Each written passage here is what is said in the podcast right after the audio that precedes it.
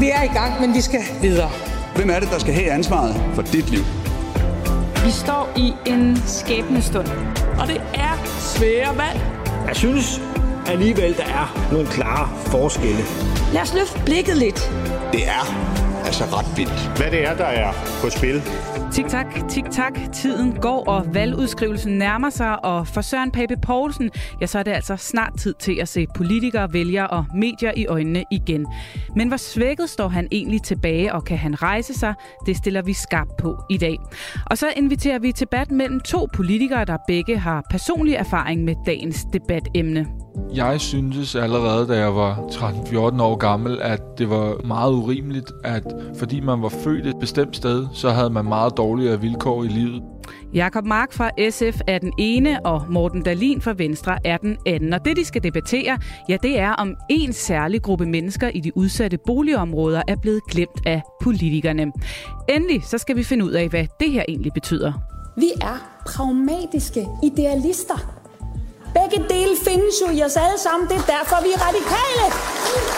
Ja, Ultimative Krav har sat de radikale i en noget udfordrende position her ved indgangen til valget. Og faktisk så er det direkte uradikalt, lyder analysen fra en chefredaktør med radikale aner.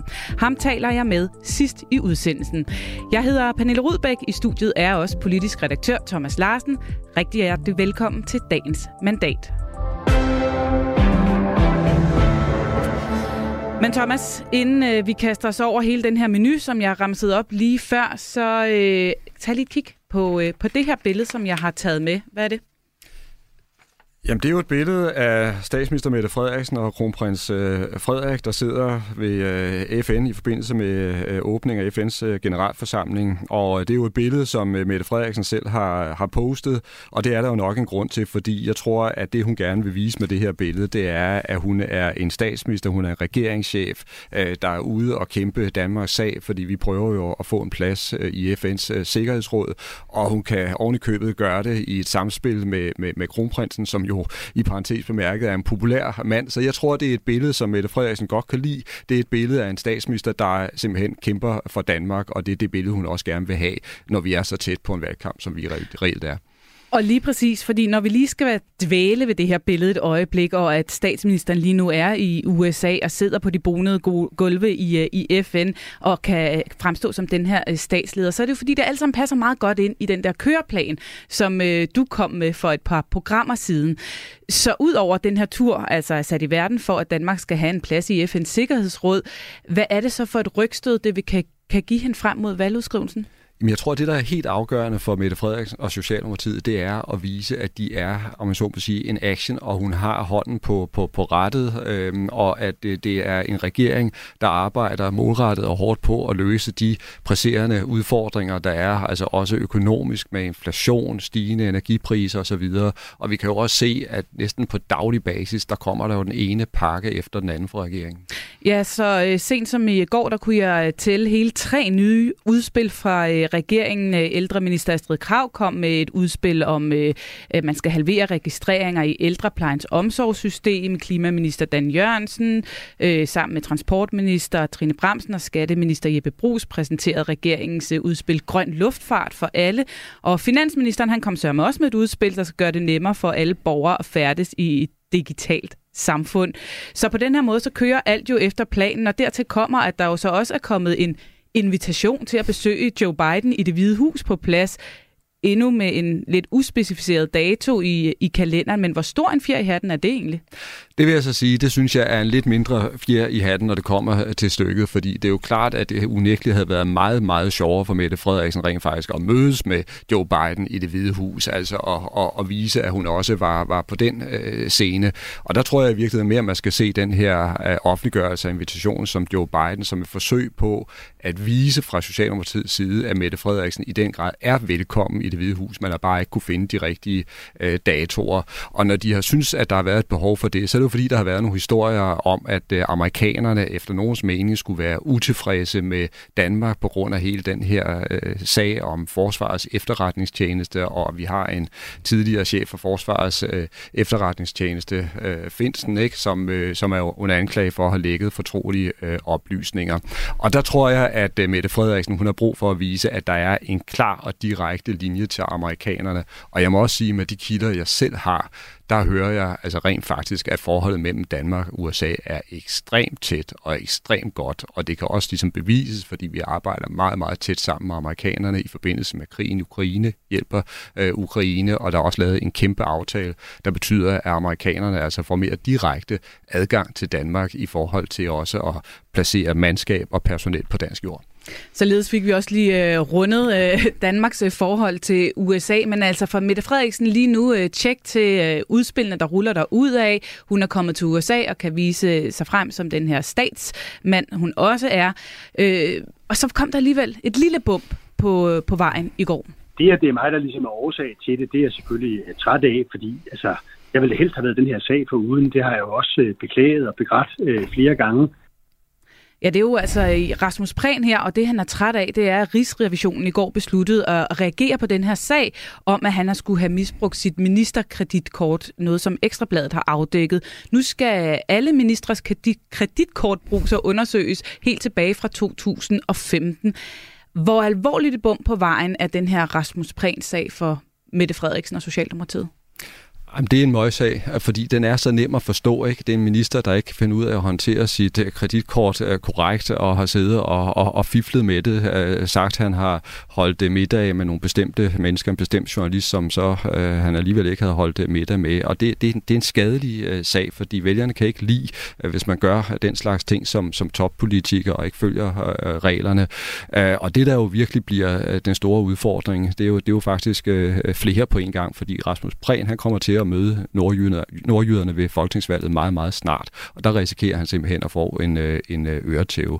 Men sagen rækker jo videre som så, fordi han har altså rent faktisk også en statsminister, han en partiformand, der også skal møde mm. nordjyderne, og hun kommer til at møde nordjyderne med en minksag i, i bagagen, som mange er kritiske øh, overfor øh, i det område. Øhm, og så kommer hun altså så også til at stå ved siden af en minister, der har den her sag.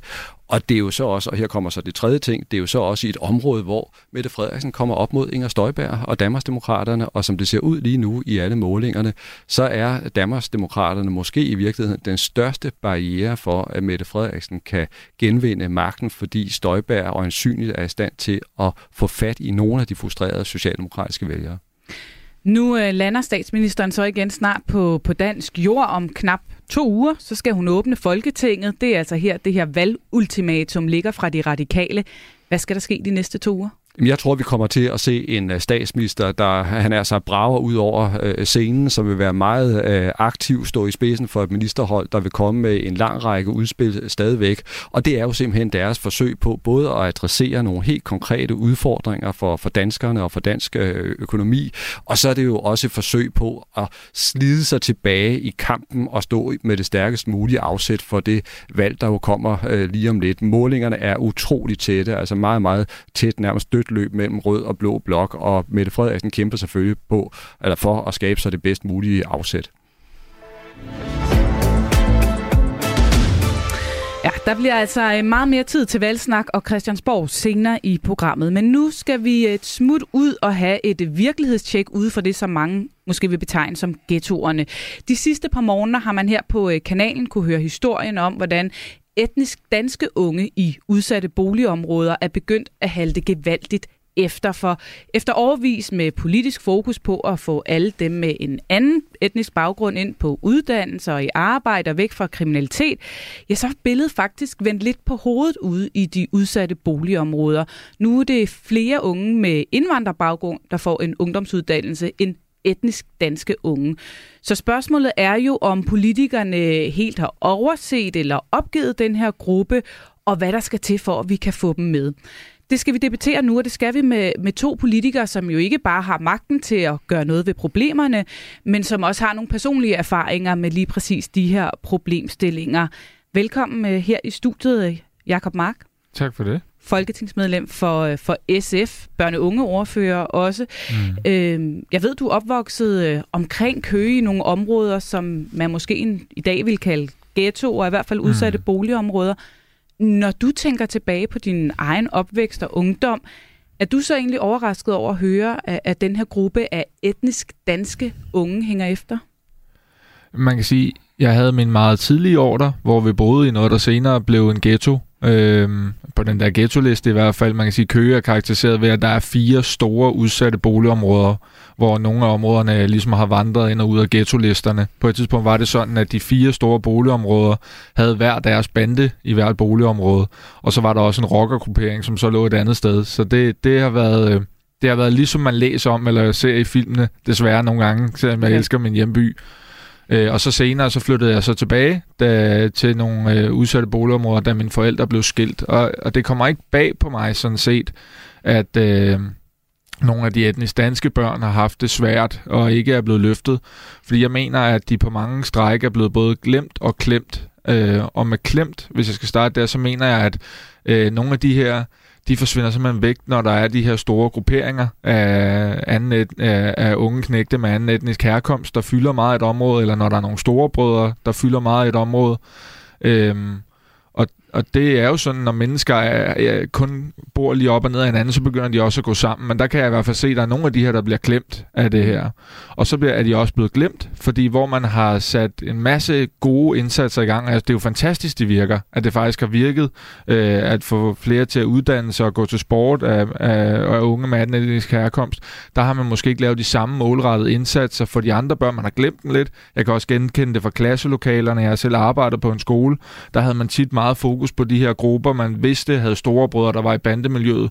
Men de her knægte eller piger, der sad nede for sig selv, børn af skilsmisseforældre med diagnoser nogle gange, de, nogle gange fik de skulle bare lov at sidde, selvom det er sørgeligt, men det var det, der skete. Vi skal også øh, lige øh, byde velkommen til den anden øh, deltager i den her debat. Det er nemlig dig, Morten Dalin. Hej. Ja, hej. Du er folketingsmedlem og indfødsretsordfører for Venstre og, og med på en linje for Christiansborg. Du er også opvokset ikke så langt fra, fra Køge, hvis min øh, geografiske viden er nogenlunde korrekt, nemlig øh, i Hundi på kanten af, af Vestegnen, og også tæt på nogle af de her udsatte boligområder. Kan du genkende noget af det, som Jakob Mark her beskriver? Jamen, det kan jeg godt, øh, det kan jeg godt øh, delvist. Øh, og ligesom øh, Jakob, så er jeg også vokset op i en by, hvor selvom jeg ikke boede i, i det, der var vores øh, socialt belastede område eller, eller ghetto, så skulle man også som ung forholde sig til de forskellige bandegrupperinger, der huserede i de socialt udsatte øh, boligområder. Og min øh, første lejlighed lå et, øh, et stenkast fra Askerød, som også har været på og af øh, regeringens øh, ghetto-liste et, øh, et par gange.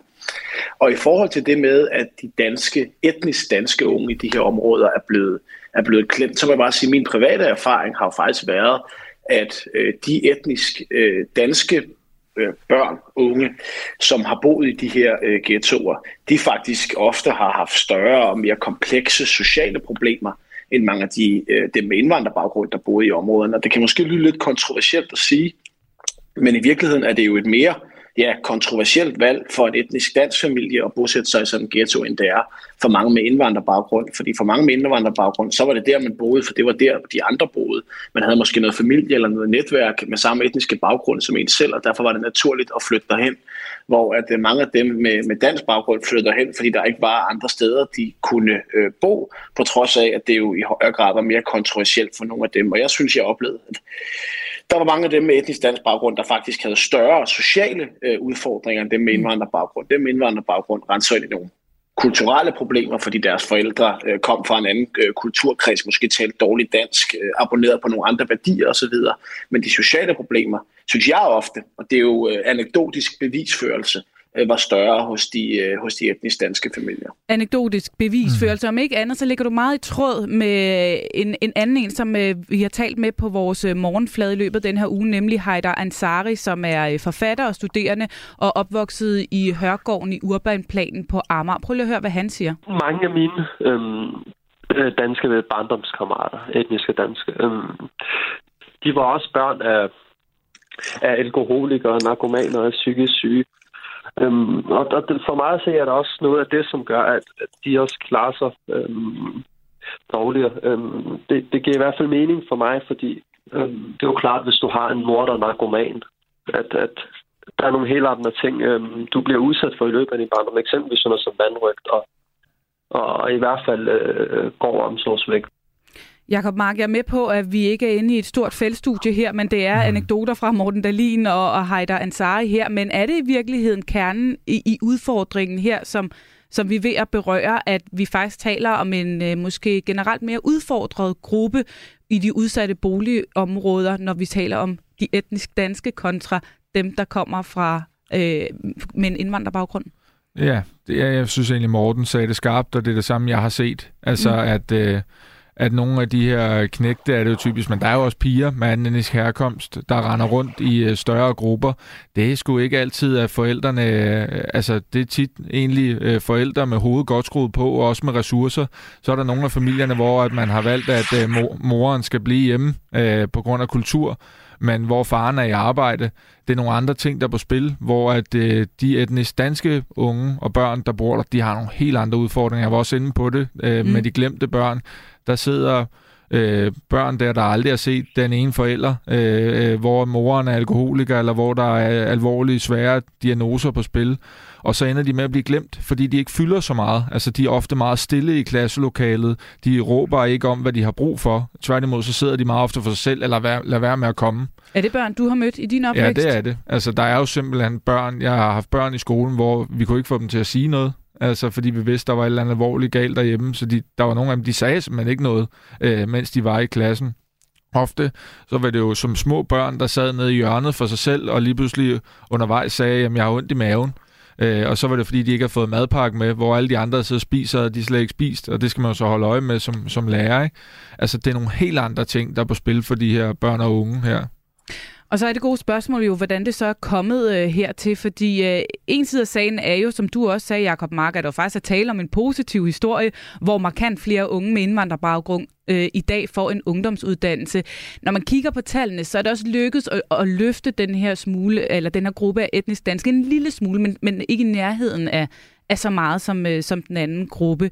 Øh, Morten Dalin, er det her egentlig overhovedet et problem, eller er det kun et problem, fordi det nu pludselig relativt set går bedre for den anden gruppe?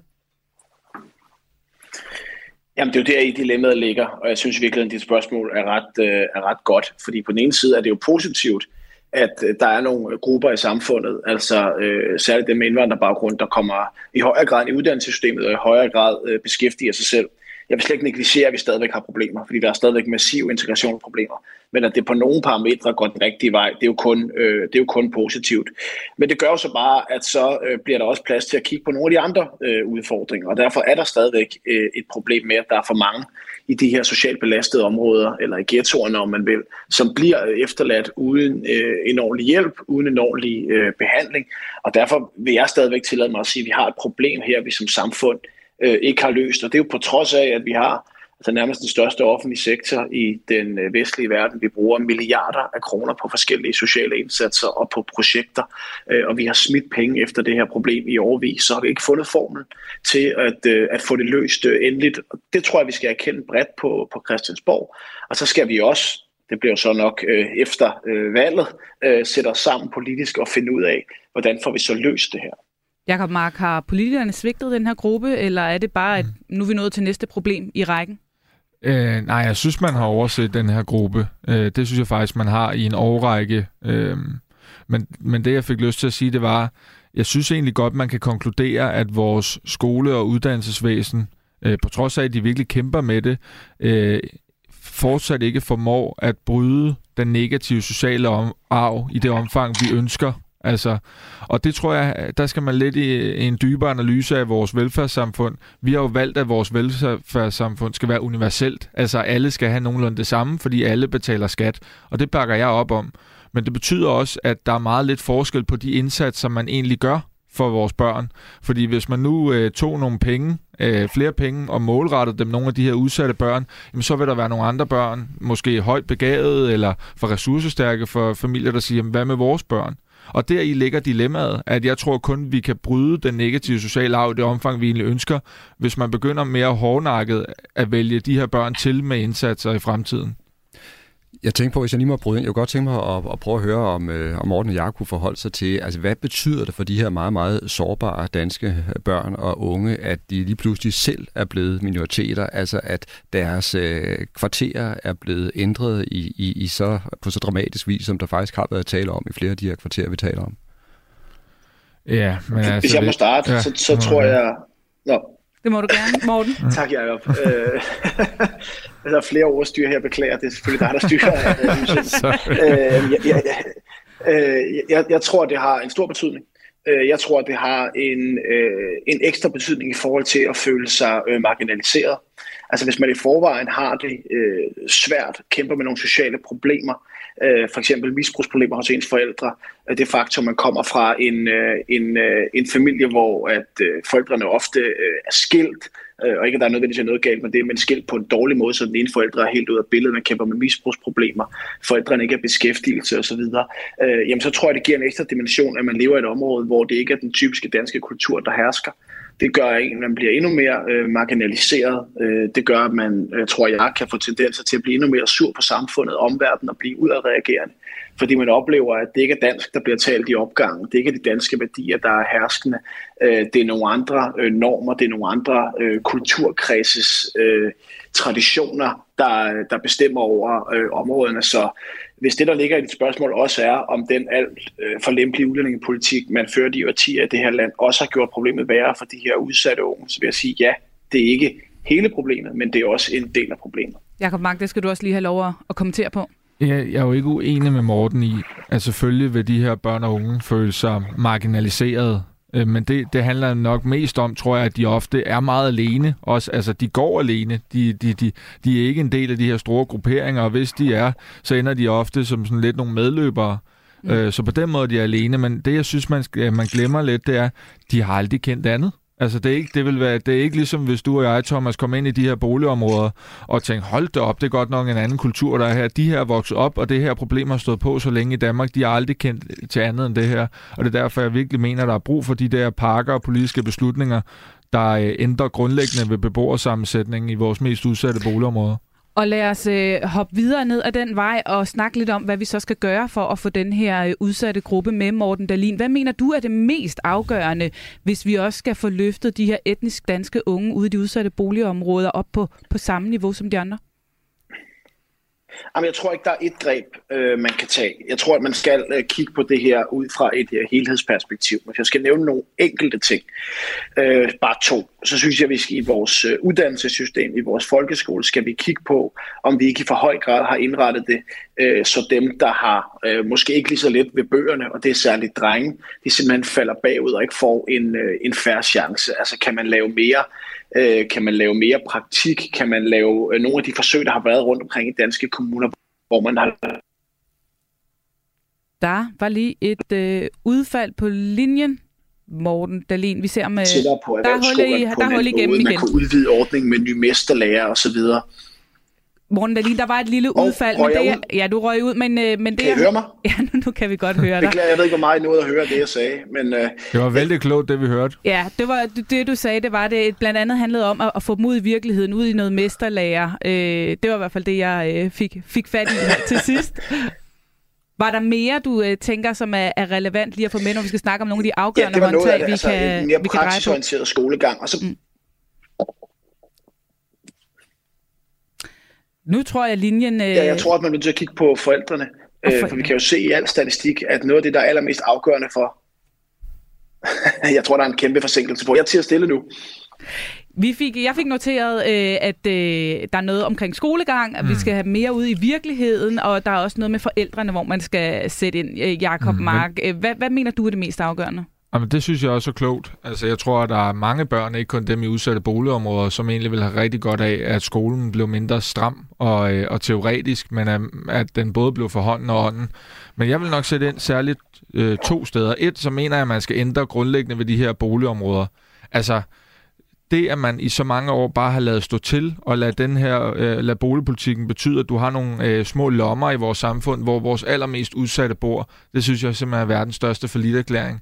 Og SF har jo fået noget røg for at være med i den pakke omkring udsatte boligområder, og det er måske særligt, fordi retorikken har været lidt hård. Nogle har haft travlt med at kalde det ghettoer, men i virkeligheden er det en af de pakker, jeg er allermest begejstret over, vi har lavet, fordi du grundlæggende begynder at sørge for, at mennesker på tværs af kulturer, på tværs af, hvor mange penge man har, bor forskellige steder, i stedet for at man putter dem ind i lommer. Altså, jeg vil simpelthen ikke acceptere, at i fremtidens Danmark, så i en provinsby som Køge, der har du fire udsatte boligområder, hvor du ved, at alle dem, der har problemer, de bor. Det er sådan meget hardcore omkring mig at sige.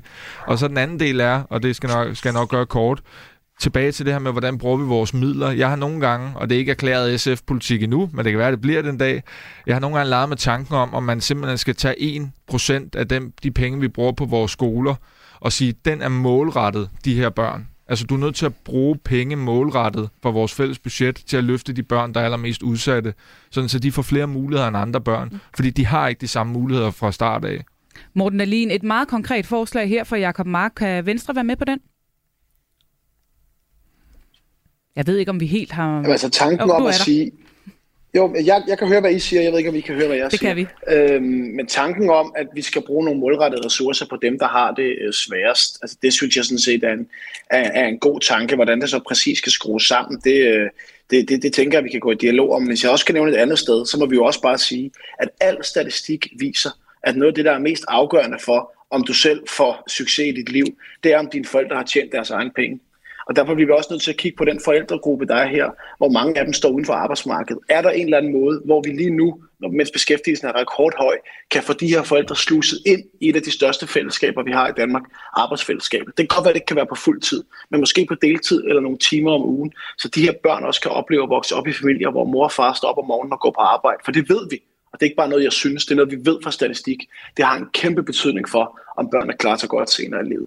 Morten Alin, jeg ved, du har en øh, skarp bagkant og snart skal videre. Her til sidst så vil jeg bare rigtig gerne høre dig. Hvis og så fremt, at du får saveretten efter øh, næste valg, og I får mulighed for at for alvor få magten til at gøre noget ved det her problem, vil du så garantere øh, som venstremand, at det her det er noget, I kommer til at tage hånd om og, øh, og gøre en indsats for at få forbedret?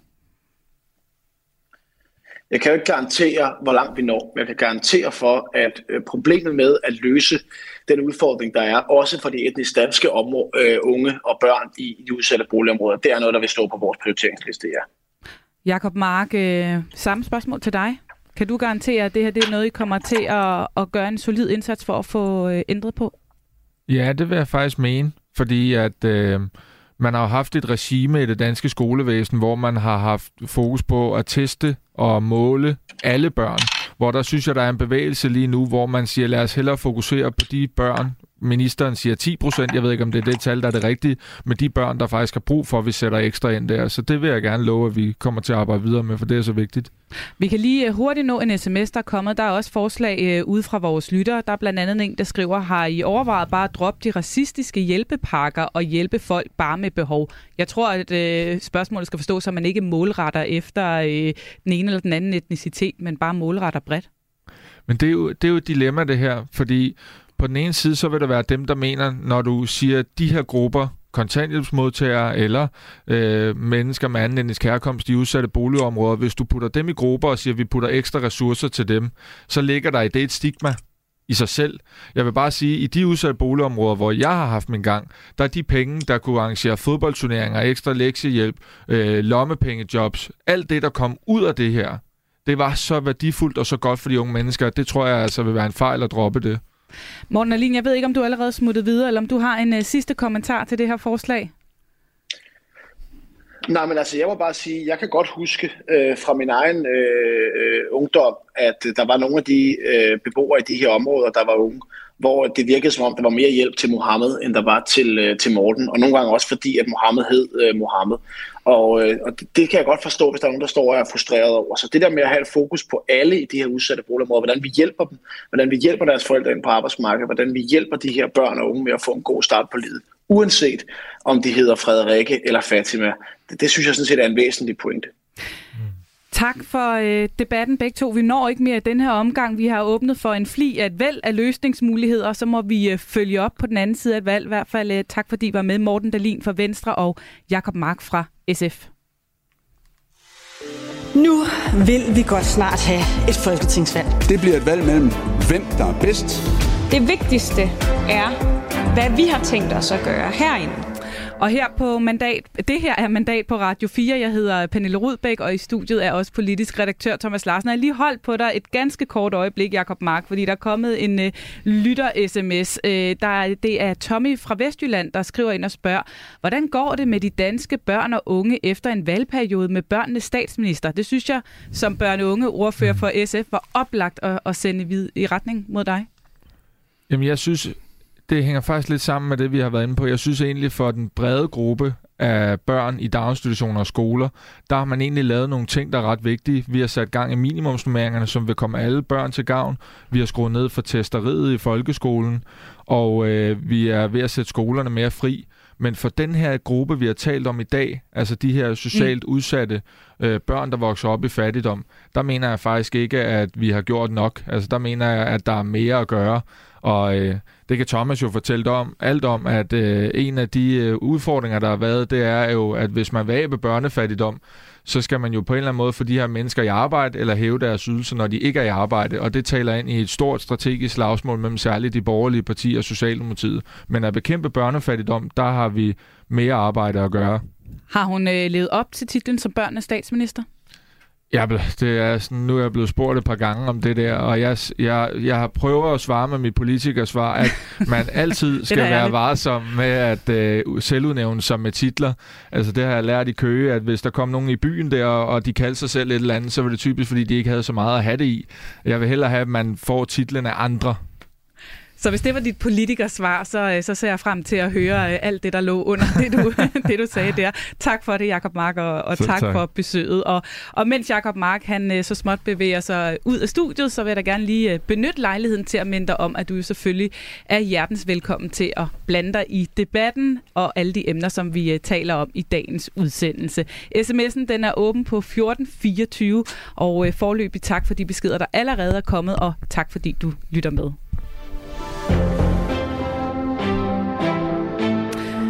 Søren Pape Poulsen har uden tvivl haft et par hårde uger, men øh, tiden løber, og valget banker meget snart på. Og øh, den seneste uge, øh, efter den seneste uge stormvær, ja, så er det altså øh, snart tid til at træde ind på den politiske scene igen. Men hvor svækket er han egentlig, og, og hvad skal der egentlig ske nu? Velkommen til, Niels Tulsendal. Tak skal du have politisk analytiker på Jyllandsposten. Øh, vi startede udsendelsen med at tale om Socialdemokratiet. Øh, jeg ved, du var øh, i Aalborg i weekenden mm. og var med til deres årsmøde, som det hedder nu. Blev der egentlig talt om Søren Pape blandt de socialdemokratiske medlemmer? Øh, der blev jo talt øh, om lidt forskellige ting om Søren Pape, vil jeg sige, fordi sådan øh, til citat og det, som øh, Mette Frederiksen sagde i sin tale, det handlede jo rigtig meget om Søren Pape, men om hans økonomiske politik. Øh, lidt mere bag om linjerne og hen over nogle fadøl, så, øh, så bliver der selvfølgelig også diskuteret de, øh, de private sager, øh, som Søren Pape har været involveret i. Og det, som jo alle øh, er spændt på, det er jo øh, begge dele i virkeligheden, altså både de øh, angreb, der er kommet på hans økonomiske politik, og så øh, de her private sager. Hvilken betydning får det for, for Søren Papes øh, opbakning i meningsmålingerne og hans øh, chance for at blive statsminister? Og når de øh, kigger på de her meningsmålinger lige nu, så kan man jo øh, konkludere, det kommer vi tilbage til lige om lidt, at det tyder på, at der er noget, der har sat mm. sig der. Øhm, ser man det som et udtryk for øh, det her mere private stormvær, han har været ude i, eller ser man det som en konsekvens af de politiske forslag, der, der er kommet frem?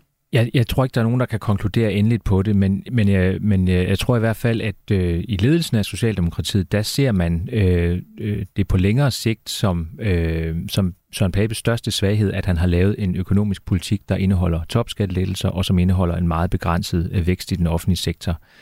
Alle målinger i mange, mange år i Danmark har vist, at øh, der er ikke noget flertal blandt danskerne, som går ind for topskattelettelser. Det er simpelthen ikke en folkesag. Og jo mere Socialdemokraterne kan gøre opmærksom på, at det er det, der er Papes politik, jo bedre en, øh, et angreb øh, mener de, de, de har over for ham.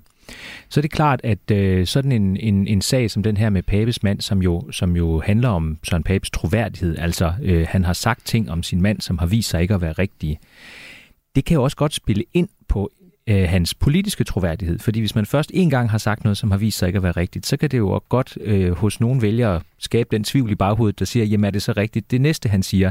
Så næste gang han står i en debat med Mette Frederiksen om, er det 40.000 færre offentligt ansatte, vi skal have, hvis den konservative politik bliver gennemført, eller er det ikke, jamen så kan det godt være, at, at, øh, at den grund af troværdighed, han, han ellers har stået på, at den er lidt mere shaky, end den har været. Og lad os lige prøve at kigge lidt på tallene. Der kom to forskellige meningsmålinger den her uge. Den første var en meningsmåling fra Voxmeter på partierne.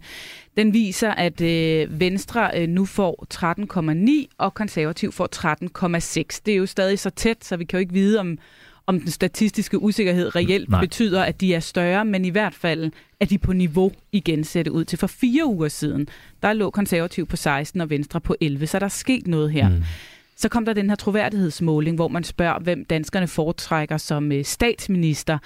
Øhm, der fik øh, Søren Pape Poulsen 30,8 procent. Sidste uge var det 33, ugen før 35, så det er altså gået ned ad bakke. Stadig lidt over halvdelen, 50 procent, peger på, på Mette Frederiksen, og så går Jakob Ellemann Jensen så frem fra de her 14 procent til 18 procent. Mm. Så han ligger stadig noget efter. ja. Men altså en, en tendens, der, der, har, der har vendt lidt.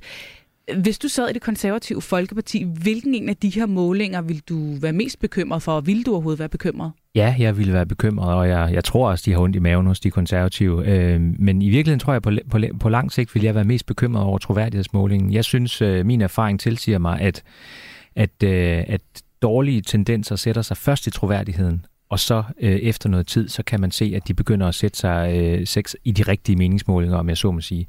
Det kan vi ikke konkludere endnu, om det bliver tilfælde her, fordi det kan også godt være, at det er sådan et midlertidigt dyk, og så kommer Søren Pape op igen, hvis, hvis den her sag nu viser sig at være, være lukket ned.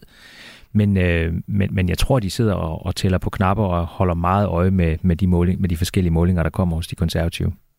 Thomas Larsen, hvor, hvor svækket mener du, at Søren Pape Poulsen øh, står her, hvor han vil alt andet lige er ved at forberede sig på at, at vende tilbage i rampelyset igen? Det er jo helt tydeligt, at der er blevet slået skår af af hans troværdighed, af hans øh, popularitet, der jo nærmest har været konstant øh, opadstigende. Så, øh, så det er en alvorlig øh, situation, de, øh, de står i. Altså noget, der bliver helt afgørende, det er, at der ikke kommer mere frem. Og det kan lyde meget banalt, når jeg siger det, men det er simpelthen afgørende, at der ikke kommer mere snavs frem, der ligesom kan øh, forstyrre billedet af Søren øh, Pape Poulsen, fordi så, øh, så kan det faktisk gå hen og blive altså for alvor øh, farligt. Men hvis nu forudsætter, at der ikke for alvor kommer mere, så vil jeg sige, at øh, Niels var inde på en meget, meget afgørende pointe, og det er det, der handler om, bliver det her midlertidigt? Altså er det, er det sådan nogle, nogle skrammer, han får her og nu, og han, som han så kan, kan overleve, eller er det noget, der for alvor sætter sig? Og der tror jeg altså stadigvæk, at selvom han har fået øh, de her skår slået af sin øh, popularitet og troværdighed, så har de chancen for at, at redde den i mine øjne, fordi større er faldet øh, ikke. Og så hører det altså også med til historien, at, øh, at selvom Jakob Elmer Jensen og Venstre går lidt frem, så er det jo fundamentalt et meget svækket Venstre, vi ser, og også en ret svækket altså partiformand for Venstre, som, som vi har vidne, eller som vi er vidne til i, i øjeblikket. Ikke? Og, og derfor så øh, tvivler jeg på, at øh, at Ellemann sådan for alvor kan bruge det her til sådan pludselig at lave et kraftspring frem.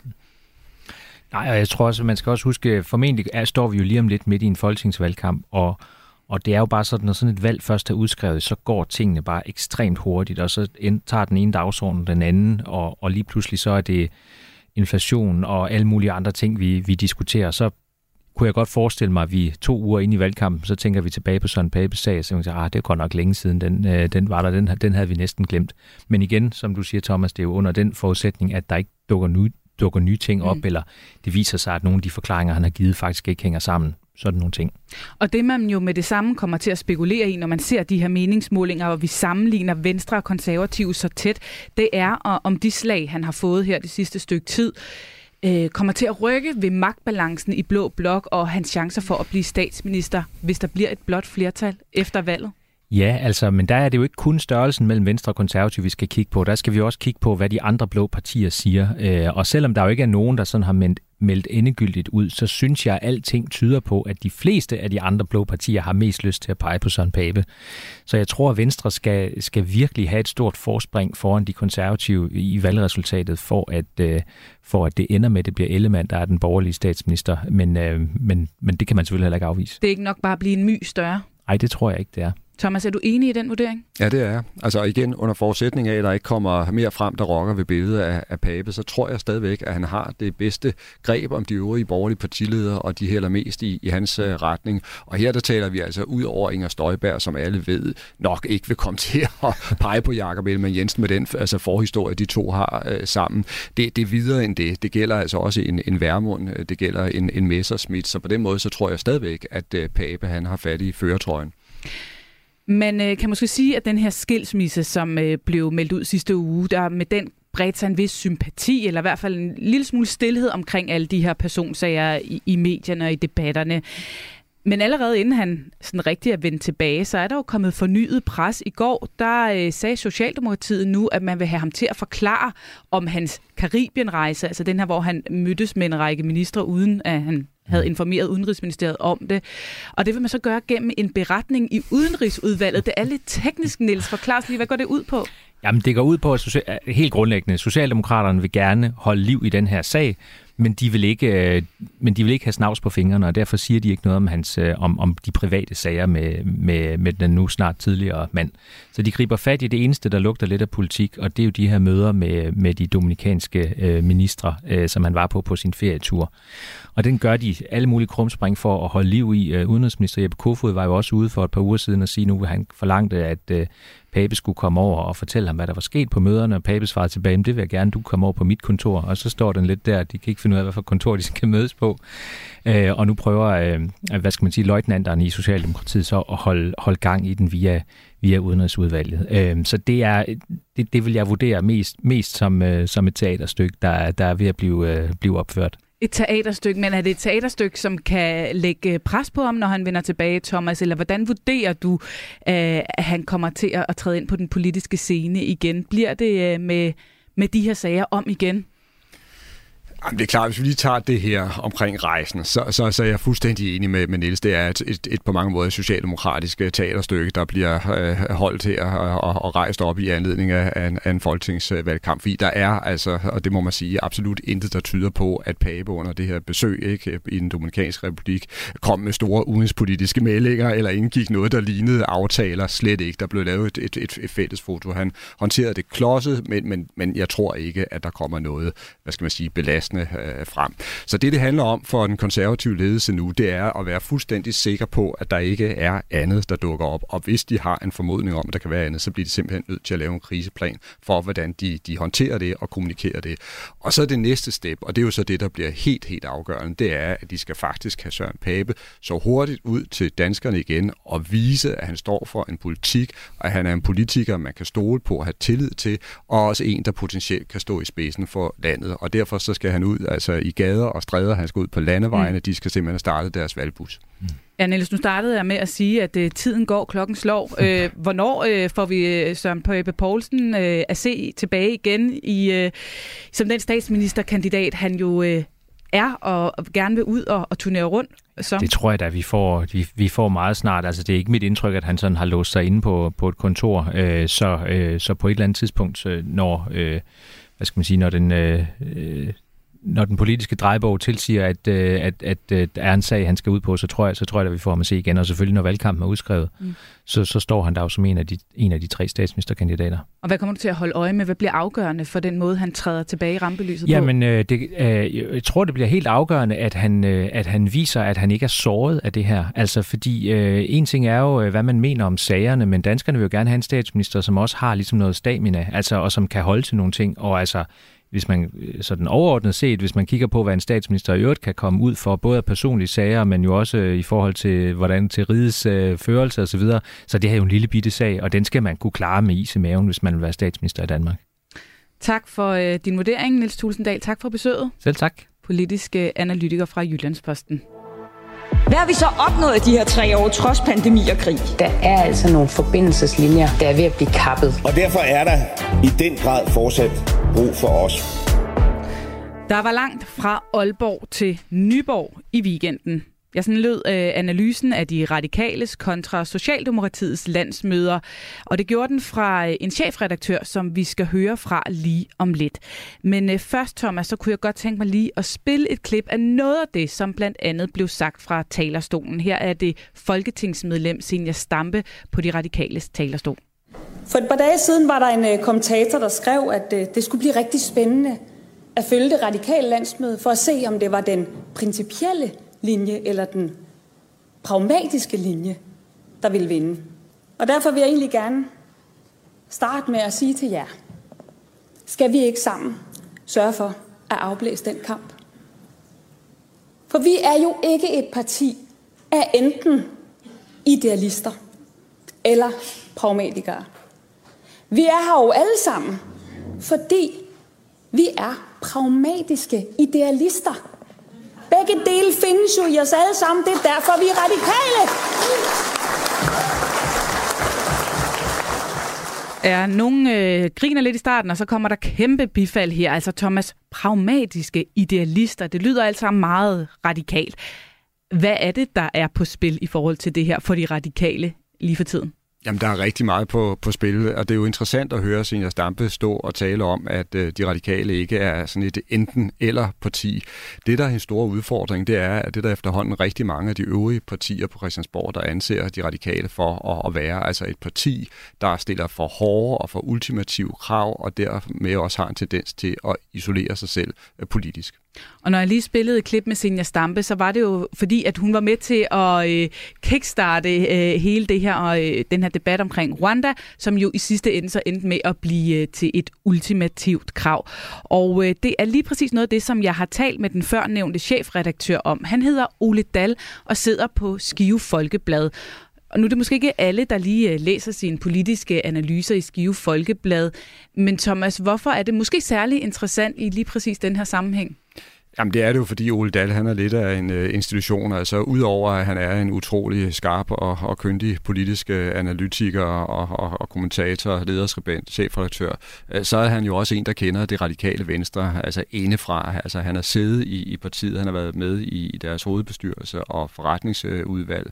Øh, det er han så ikke længere en, en del af på den måde, men han er altså fortsat medlem. Han har et meget, meget tæt og nært kendskab til de bevægelser, der har skal vi sige, strømmet igennem øh, det radikale venstre igennem øh, de sidste mange øh, årtier, så derfor så er jeg også spændt på at høre, hvad han siger. Ja, jeg ringede netop til ham i går, og jeg spurgte præcist ind til det her med ultimatumer og ultimative krav, krav om det egentlig er særlig radikalt. Nej, det synes jeg egentlig ikke, og du kan også opleve på et landsmøde, hvor der bliver andre, der i forbindelse med for eksempel en hyldest, der var Marne Hjelved, som jo ikke genopsætter ved næste valg, så blev der talt meget om, hvad var det egentlig, at der var meget radikalt ved hende, og det er en af de ting, som hun jo altid har sagt, det er, at når man går ind i en forhandling, skal man sørge for, at også modparten øh, føler, at man får noget med fra den forhandling. Det kan man sige er en del af det radikale DNA. Jeg vil gerne pege på et andet radikalt DNA, som jo handler om, at, øh, at den sidste radikale statsminister, der var, Hilmar Bavnsgaard fra 68 til 71, hans mantra, det var jo, at det afgørende er ikke, hvem man samarbejder med, men hvad man samarbejder om. Og så kan man sige, at lige nok i forhold til regeringsdannelse og øh, hvilken regering man gerne vil have øh, i en valgkamp, så bliver det jo også temmelig vigtigt, om de radikale holder fast i det og, går, og sætter sig virkelig ned og siger, hvorfor vi egentlig størst indflydelse? Og der kan man bare sige, at der er det måske ikke verdens mest geniale træk at gå ud og stille ultimative krav i forhold til Rwanda, når både Venstre og Konservative og Socialdemokratiet egentlig ønsker at fortsætte den vej. De radikale kunne sagtens gå imod den løsning. Det er der alt muligt god grund til, efter min mening. Men, men øh, at gå ud og sige det som et ultimativt krav, om man slet ikke kan støtte en regering, vil vælge en regering, som, som vil køre videre med, med øh, Rwanda-linjen i dansk asylpolitik, det er meget voldsomt, kan man sige. Og måske heller ikke helt i pakken med den radikale tradition, at man, øh, at man har klar og kontant øh, øh, visioner, og øh, samtidig skal forbinde det med, med en vis form for realisme i hvert fald, hvis man vil have indflydelse. Hvordan mener du det end der, hvor de så øh, kom med det her ultimative krav omkring Rwanda? Var det planen hele tiden, mener du, eller øh, var det noget, der ligesom bare Nej. skete? Nej, jeg synes, hvis man øh, sådan analyserer, hvad der egentlig skete den sidste uge tid, så lignede det, at, øh, at der var en, en holdning, som var præget af at modstand mod det, men ikke med ultimativt krav fra, fra overføreren. Så kom øh, tidligere udlændingoverfører, Signe Stampe, jo ind med meget bastante melding og sagde, at, at det kunne man slet ikke støtte en regering, der ville fortsætte med det. Og i den situation kunne man jo godt have forestillet sig en, en, en, øh, en, en ledelse, som havde sagt, at det var ikke lige øh, radikal politik, det der blev sagt der, og så holde fast i, at det er øh, en klar modstand mod øh, øh Rwanda-linjen fra, fra den nuværende regering og fra Venstre og Konservativ, men det er ikke noget, hvor, hvor man går ud og siger ultimativt, at man øh, ikke vil støtte en regering, som arbejder med det her. Fordi det er altså ikke vejen til indflydelse. Det kan være, at der er nogle øh, interne øh, magtforhold hos den radikale folketingsgruppe. Øh, det er der jo til diverse folketingsgrupper, men, men i hvert fald synes jeg ikke, de kommer stærkt nok ud af at få, få lagt en entydig linje, som, som ville have været lettere at, øh, at gå ud i en valgkamp med. Mener du, øh, at ledelsen ved at gå ind og, øh, og, og, og slå det her ultimative krav fast, i virkeligheden har gjort skade på partiets position?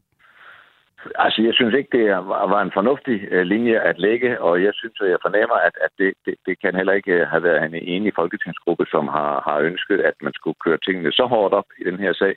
Fordi hvis man er i en position og kommer med ultimative krav, på, øh, på, som man jo altid skal passe på med, øh, og gør det på et område, hvor både den ene og den anden regerings statsministermulighed øh, står fast på, at, øh, at, at det vil de ikke ændre ved, så, så er det jo svært, så bliver det sådan en lille smule øh, desperat, øh, øh, med desperat skær over sig, at man, øh, man kaster sig ud i det her, synes jeg. Og, og det forstår jeg egentlig ikke. Jeg, det tror jeg har været for meget hastværk, og, og jeg ved godt, at tingene koger på Christiansborg i de her uger, hvor alle venter på valget.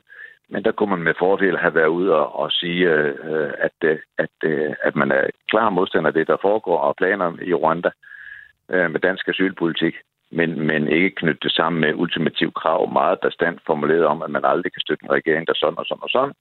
Øh, det tror jeg ikke er en, øh, en strategisk klog linje. I det hele taget, så kan det jo virke til, at de radikale står en lille smule isoleret lige nu. De har, som du også siger, fået en kold skulder fra Socialdemokratiet, og Venstre og Konservative har heller ikke lige frem budt op til dans. Hvordan ser du de radikales position og muligheder i den valgkamp, som øh, partiet står over for lige om lidt, øh, og som det jo selv har været med til at udløse, sådan set? Ja, og der må man bare sige, at, der siges meget fra nu af til valget, og, og indtil valget er afviklet, og når så vi har en mandatfordeling, så vil det jo vise sig, om, øh, om, om der er muligheder for indflydelse. Fordi det, det siger al, al historie, at det kommer meget til at, at handle om, hvordan mandatfordelingen er. Og forestiller man sig, at de radikale, og måske de radikale sammen med Lars Løkkes parti, Moderaterne, har de afgørende øh, mandater, så, så kan det nok blive interessant, og så bliver det selvfølgelig også, fordi begge sider er interesseret i at have en regeringsmagt, så bliver der masser af muligheder, tror jeg stadigvæk, for, for, for radikal indflydelse. Man har bare ikke gjort det nemmere ved at opstille de her ultimative krav, som man måske så skal til at, at file på. Og jeg hørte der også nogen radikale på landsmødet tale om, at det kan jo ende med, at man skal formulere, at, øh, at man kan fortsætte med Rwanda-planerne, men kun hvis det sker i sammenhæng med, med EU og andre europæiske lande, så det ikke er et dansk soloprojekt. Så selvfølgelig er der nogle muligheder for at lande også den slags spørgsmål.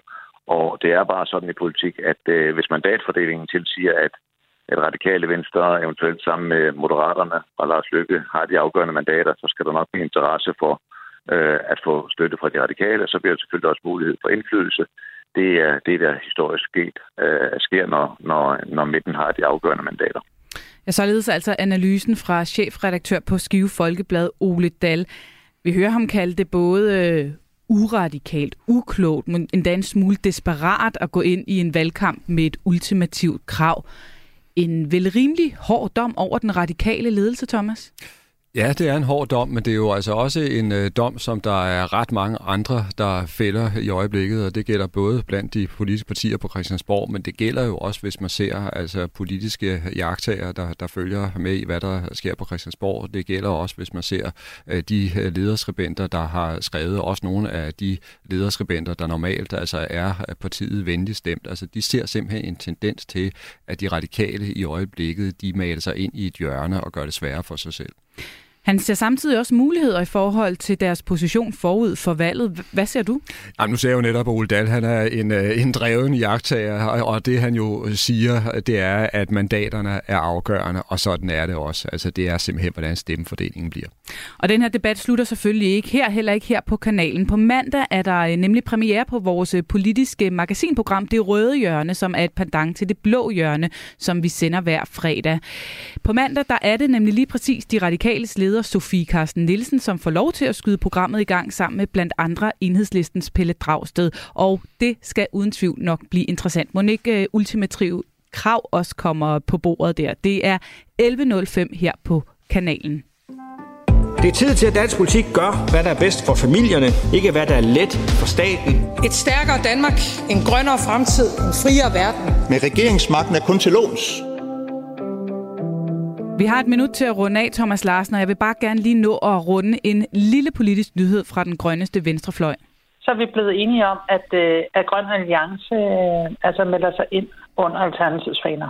Ja, god uge for Franziska Rosenkilde, leder af Alternativet. Først øh, kom partistifter Uffe Elbæk hjem i folden igen, og så meldte Grøn Alliance sig under fanerne. Men er det nok, Thomas? Det er fremskridt for dem, men det er ikke nok. Jeg tror, det bliver utrolig svært.